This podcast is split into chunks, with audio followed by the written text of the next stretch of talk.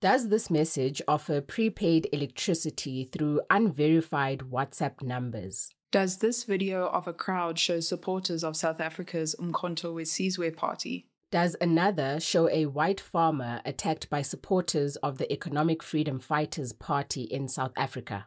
And does this photo show an old school bus turned into a bridge in Zimbabwe?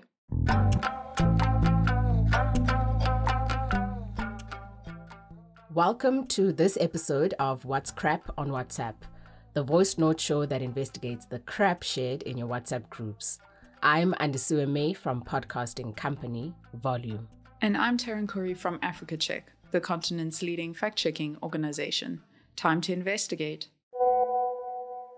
So, Taryn, we've covered all types of scams on the show before.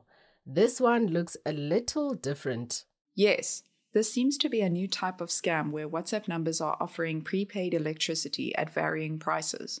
The messages include a mobile phone number where people can supposedly buy electricity. The cost of electricity varies depending on where you live in the country, what your prepaid meter supplier charges, or whether you're on an incline block tariff. Right. And electricity price increases often lead customers to look for cheaper ways to pay for their electricity. But there are signs that this claim is a scam, like the lack of information in the message, such as where the electricity would be purchased or how much the supplier fee would be. Yes, I see that. The message also does not link to a verifiable website, name the supplier, or give the number of a registered electricity supplier. This anonymity is a red flag. And because it lacks a source, the message cannot be verified. Registered vending points or electricity suppliers could be easily verified by a simple Google search for their names or contact details. In December 2023, Eskom published a statement on its website warning its customers to be wary of scam posts like this that were going around on social media. Customers are advised to buy credit tokens legally from a range of different registered vending points, including banks, retail shops, smartphones, internet, and ATMs, the statement said. Don't fall prey to online scams like these and buy electricity from verified portals.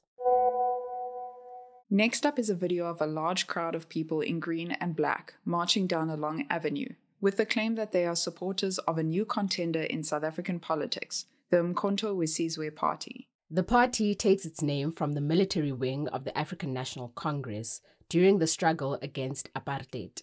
Shortened to MK, Umkhonto weSizwe means Spear of the Nation in isiZulu. With South Africa set to vote in May 2024, we're likely to see false claims of support for different political parties. Let's break down the facts. The video's watermark shows it comes from a TikTok account where it was posted in November 2023. Other videos on the account suggest it's based in the Dominican Republic, a Spanish speaking Caribbean country neighboring Haiti. A Google Lens reverse image search of the first frame of the video led us to a post on X with a longer version of the clip. Here it's described as being shot in May 2023 in San Ignacio de Sabaneta, a city in the northwest of the Dominican Republic. The post's mentions include Leonel Fernandez, a former president of the Dominican Republic, and his opposition political party, Fuerza del Pueblo. The claim is crap. The video was shot in the Dominican Republic, not South Africa. We have another video to debunk today. This one shows two men whipping and clubbing a third man with the claim it was filmed in South Africa. The footage supposedly shows a white farmer being assaulted by supporters of the Economic Freedom Fighters Party in South Africa. The claim seems to be linked to age old accusations that there is an ongoing genocide of white people in the country. This myth has been repeatedly debunked over many years. But what does this video actually show? Africa Check Googled phrases from the video's captions. If the video did show an assault on a white farmer in South Africa, it would have made front page news but we found no credible reports of this. However, an online search led us to comments on a tweet that links to a Brazilian news article dated 18 February 2020. A machine translation of its Portuguese headline reads After being recorded performing oral sex in a public square, a teacher is brutally beaten in Serra Branca. Serra Branca is a city in Paraíba, a northeastern state in the South American country of Brazil. Photos in the article show the victim soon after police rescued him. He was also interviewed from his hospital bed in a news segment uploaded on YouTube, which clearly shows it's the same man. The claim is crap. Our last claim is a photo of a large rusted vehicle lying across a river with the claim it's an old school bus turned into a bridge in Zimbabwe. I've seen this picture before.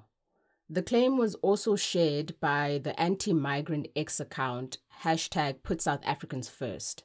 Zimbabwe shares a 200 kilometer border with South Africa's northern Limpopo province. Zimbabweans are often the targets of xenophobia in South Africa, which over the years has flared into violence. The photo was also posted on X with the counterclaim that it shows some of the bridges in South Africa. But not only is the vehicle not an old school bus, but the photo was not taken anywhere in Africa, right? Correct. A Google Lens reverse image search led Africa Check to a post on travel site TripAdvisor that says the photo was shot in Georgia, a country in the Caucasus, where Europe and West Asia meet. Using keywords on Google, we found many other photos of what is clearly the same bridge on many stock image sites. All say it crosses the Paravani River in southern Georgia. The bridge, now covered in graffiti, can also be seen on Google Maps and Google Street View, and it is not located in Zimbabwe or South Africa. The claim is crap. That's all the time we have for today. Now you know what's crap and what's not. Your friends and family can sign up for our show over WhatsApp. The number is 082 709 3527. Make sure to save us as a contact in your phone and send us a message. You can find the show wherever you get your podcasts, from Apple to Spotify.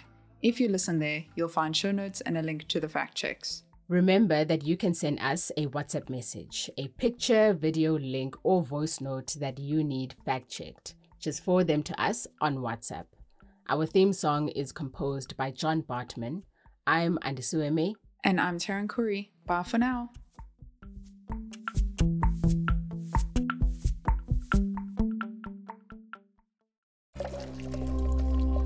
Volume